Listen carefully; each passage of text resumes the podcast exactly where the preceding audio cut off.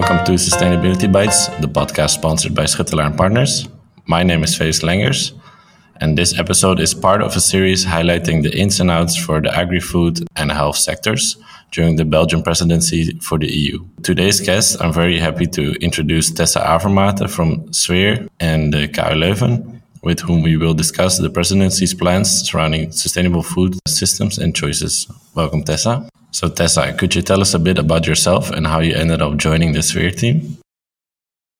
Yeah, sure. Um, my name is uh, Tessa. I work at the University of Leuven, as you told. Um, I'm an agricultural economist. I study bioengineering at the University of Leuven.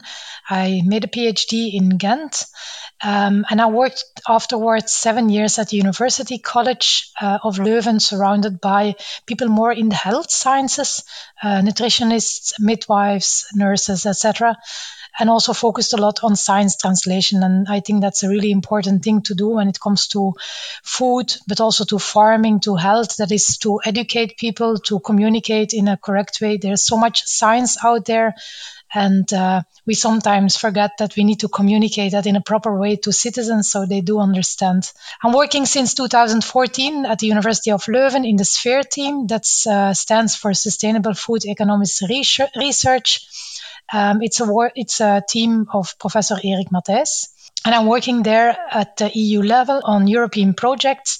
So in European consortia, and they all deal with sustainable food systems.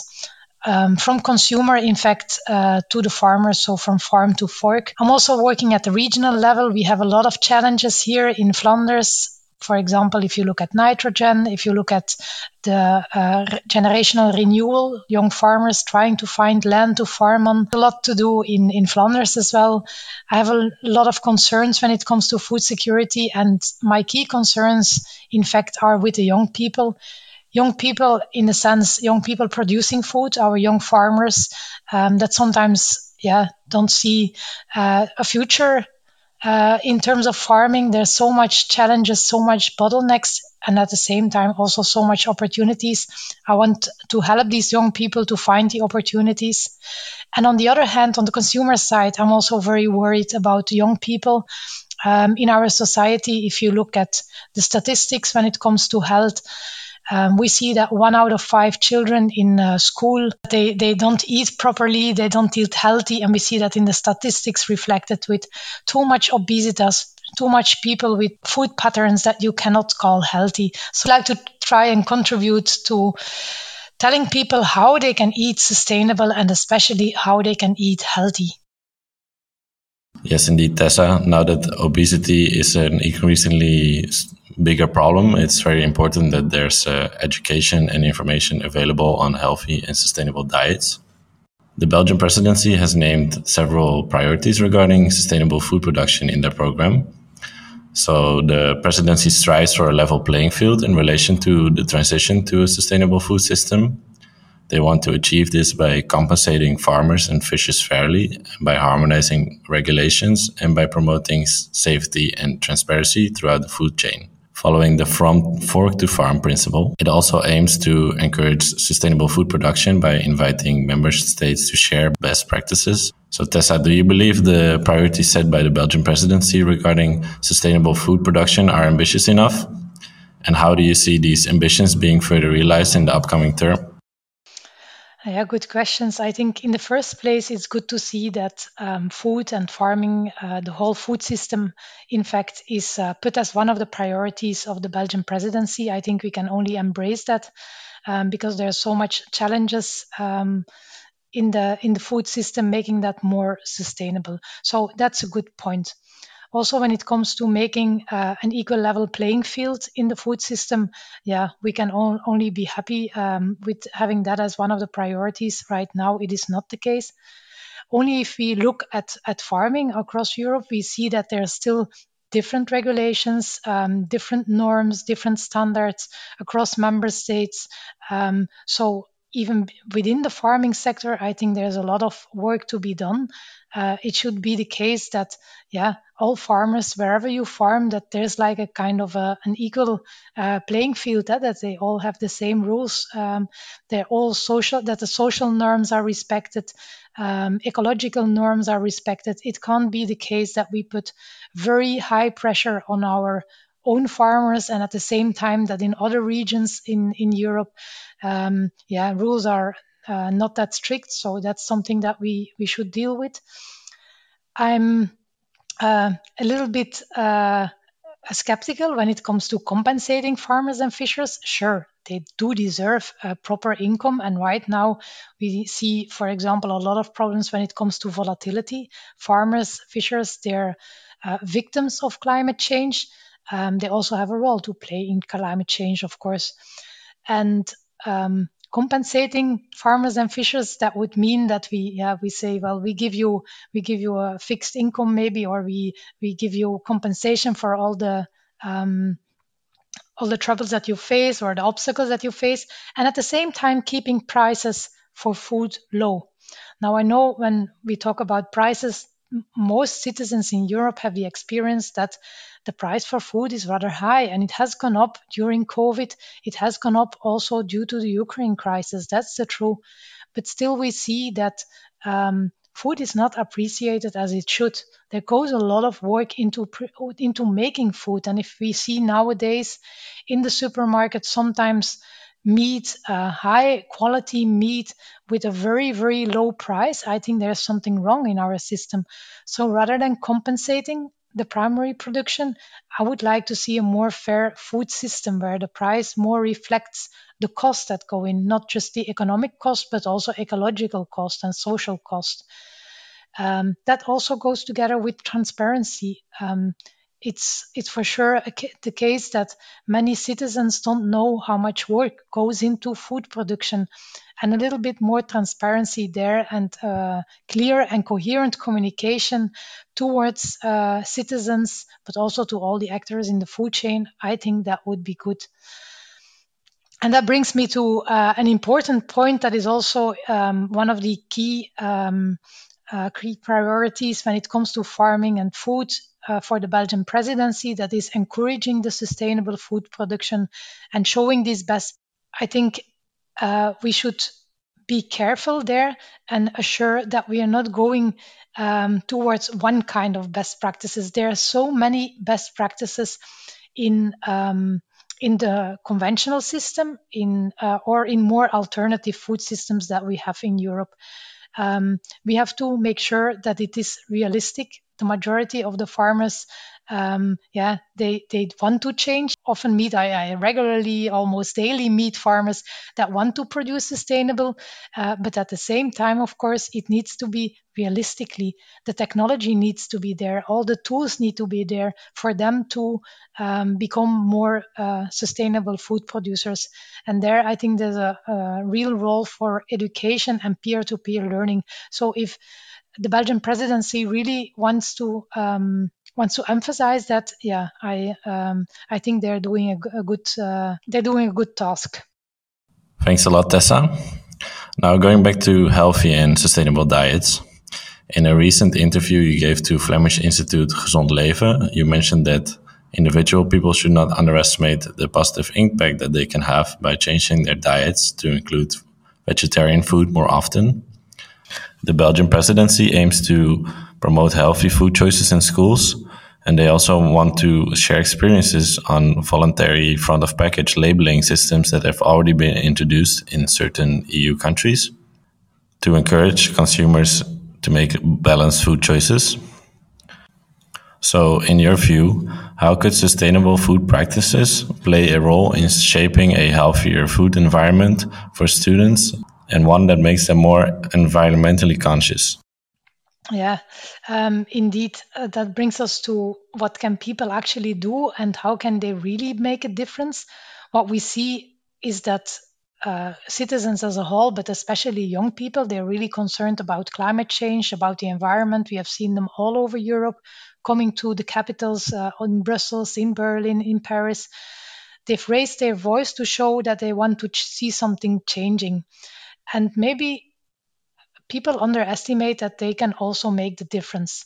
And indeed, what you mentioned, reducing meat consumption, is one of these uh, topics where we as consumers can really make a difference in our everyday life because that's food, the food choice is in fact one strong way to vote to let your voice be heard when it comes to climate change. We choose every day what is on our plate. Let what is on our plate be healthy.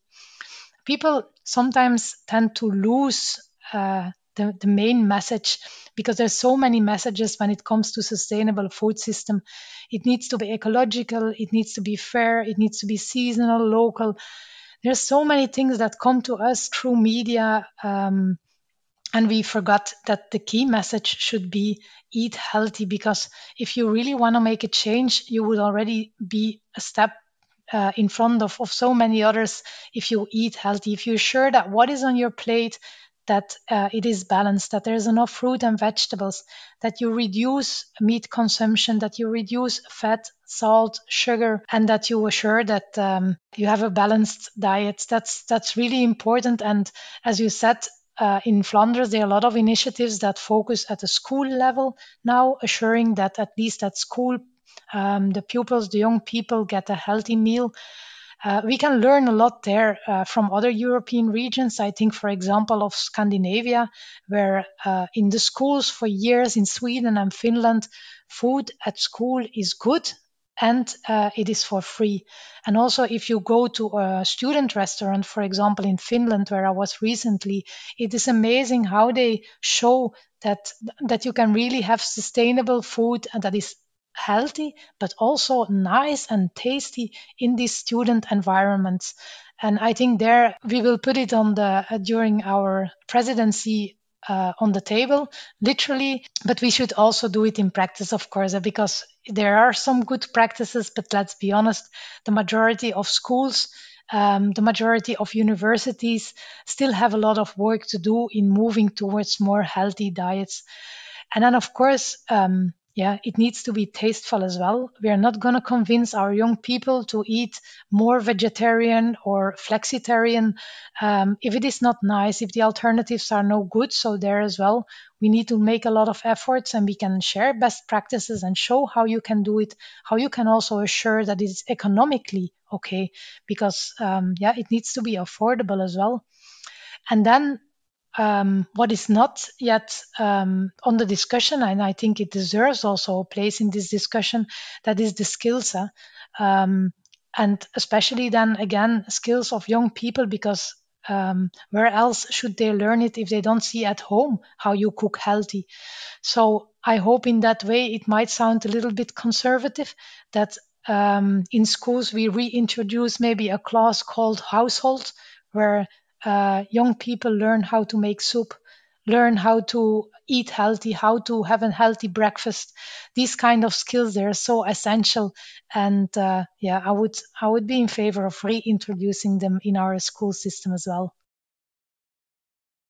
Those are some very interesting suggestions, and indeed, I believe myself and some of my friends would have benefited from having cooking classes in school. So, after success in the Netherlands, the Week Without Meat campaign was launched this past year in Belgium, and Schuttelaar and partners helped promote this campaign. And it was a big success, inspiring Belgians towards a lifestyle change. And it is estimated that 27% of Belgians saw the campaign, 4% of them participated, which is about 300,000 people. And the campaign will now be launched in six additional countries.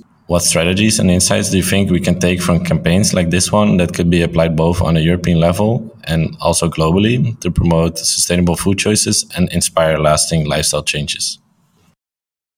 well these kind of initiatives of course they they make people aware of the problem they should also come of course with some some information uh, because nowadays um, people tend to say well um, i uh, I want to I want to contribute to um, to more sustainable food systems. But then if they are in the supermarket, then all of a sudden their minds changes and they think about the money they have and uh, about how much they want to spend on food. So there's a huge difference between willingness to change and actually changing habits. You don't change your habits overnight and what we see indeed with campaigns like this, um, people want to change it maybe for a week, because um, because they want to follow with friends or they they say well it's just a week it's like we have the alcohol free month now um, in many regions Um, but then the question is how to really assure that this is a habit. And this is not a plea for everyone to become vegetarian. Uh, it should come with a good communication. Um, people need to eat more balanced, also for the sake of their own health. And I think that the argument should be really clear. Why do we plea, for example, to eat meat, less meat? Um, because the impact of um, of eating meat is way bigger on the environment than eating um, plant-based products. But at the same time, we should also make people aware that you don't change meat by, for example, carrots. I mean, uh, we do need proteins; they are important, and also uh, we need to avoid that people start thinking, well, these livestock, um, these these farmers of uh, having livestock, that they are uh, not sustainable. We do have very sustainable livestock farmers. And um, yeah, it should not be like glorifying one side of the story and on the other side demonizing a group of people, but it should come like a balanced story. And we should also have all the actors in the food chain with us. So in these kind of campaigns, I think it's important to also show the role of the food industry, for example. It requests some some skills again um, to prepare nice vegetarian food. It is not just uh, a matter of, of keeping the meat out of your plate. You need to replace it by something that is also high in uh, in proteins. Otherwise, we end up with other problems, or people start eating just more uh, more snacks because they want to compensate for not having meat. So we should should be careful and uh, yeah, try to really see how we can change complete habit, not just for one week but for a longer period, and uh, assure that it's not just a willingness or nice, but that it's also something that people want to yeah uh, want to take with them for the rest of the year, not just for the week without meat. Uh, and there, yeah, we can again learn probably from from good examples elsewhere in the world where there's nice vegetarian food that can inspire us. Like 30 years ago, um, I mean, there were hardly any vegetarian restaurants. We also had very few Asian uh, restaurants, for example. And nowadays, by introducing these habits or these kind of food more and more in society, you see that people start to make nice meals with it as well. So I, I do believe that there is room for change and that there is the potential for change, but we need to have all the actors with us. Thanks a lot, Tessa. Do you have any interesting projects coming up that we should keep an eye on? Yes, we are involved in many European projects. In fact, all across Europe, there are nice projects um, financed by the European Commission to make the food system more sustainable. At our university, we're working on COCOREADO and Rustica. And um, COCOREADO is a project where we want to assure that the farmer's position in the food chain is enhanced so that the farmer gets a more fair price for all the work that he does and in the COCOREADO project, we put a lot of emphasis on the position of young people, young farmers, but also young people in rural areas to that, that really want to make changes to make uh, yeah to make the food system more sustainable, to link consumers with producers, but also assure that if they're like uh, public procurement, that uh, in schools, for example, that that food is healthy and that it yeah that farmers also yeah can can be part of this kind of system. So if if in a school you introduce healthy food, that they also think about, for example, the apple producer just around the corner uh, to deliver that food. And then we have another project, uh, Rustica, that's on making biofertilizers um, also relevant, of course, in the framework of the EU uh, policy on making the food system more sustainable. How can we make it more circular? There's a lot of challenges out there, but it's nice to see that um, there's enthusiasm not just from universities, but also from non academic partners. And then the young farmers in uh, Flanders, they are organized in, uh, in an organization called Groene Kring. And Groene Kring is doing a project where they look into the future. What do they want farming to look like in the future? And I think these are nice exercises and they should inspire, of course, our policymakers as well. And it's nice to see how many competent and uh, and enthusiast farmers that we have, young people that we have. And I see a kind of same spirit at the European level. The CEJA, the young European farmers also they bundle the forces across regions um, to look into the future and to make this system more sustainable. They're really working constructively towards um, yeah better food system. I like that very much. And then there's one last thing I would like to mention. Um, we also try at uh, at our division to go outside of of the farming uh, and then the food pillar that we are working in and opening up towards, for example, art and artificial intelligence. Um, to broaden, in fact, the insights that we have and to also enrich our own insights with insights from artists, from uh, scientists working on artificial intelligence. And we hope thereby that we can yeah, inspire way more people than we do. Uh, than we do now and spread the world um, and make people enthusiasts to contribute to more sustainable diets and to eat more healthy and to enjoy nice food. So, thank you so much for sharing your views with us, Tessa.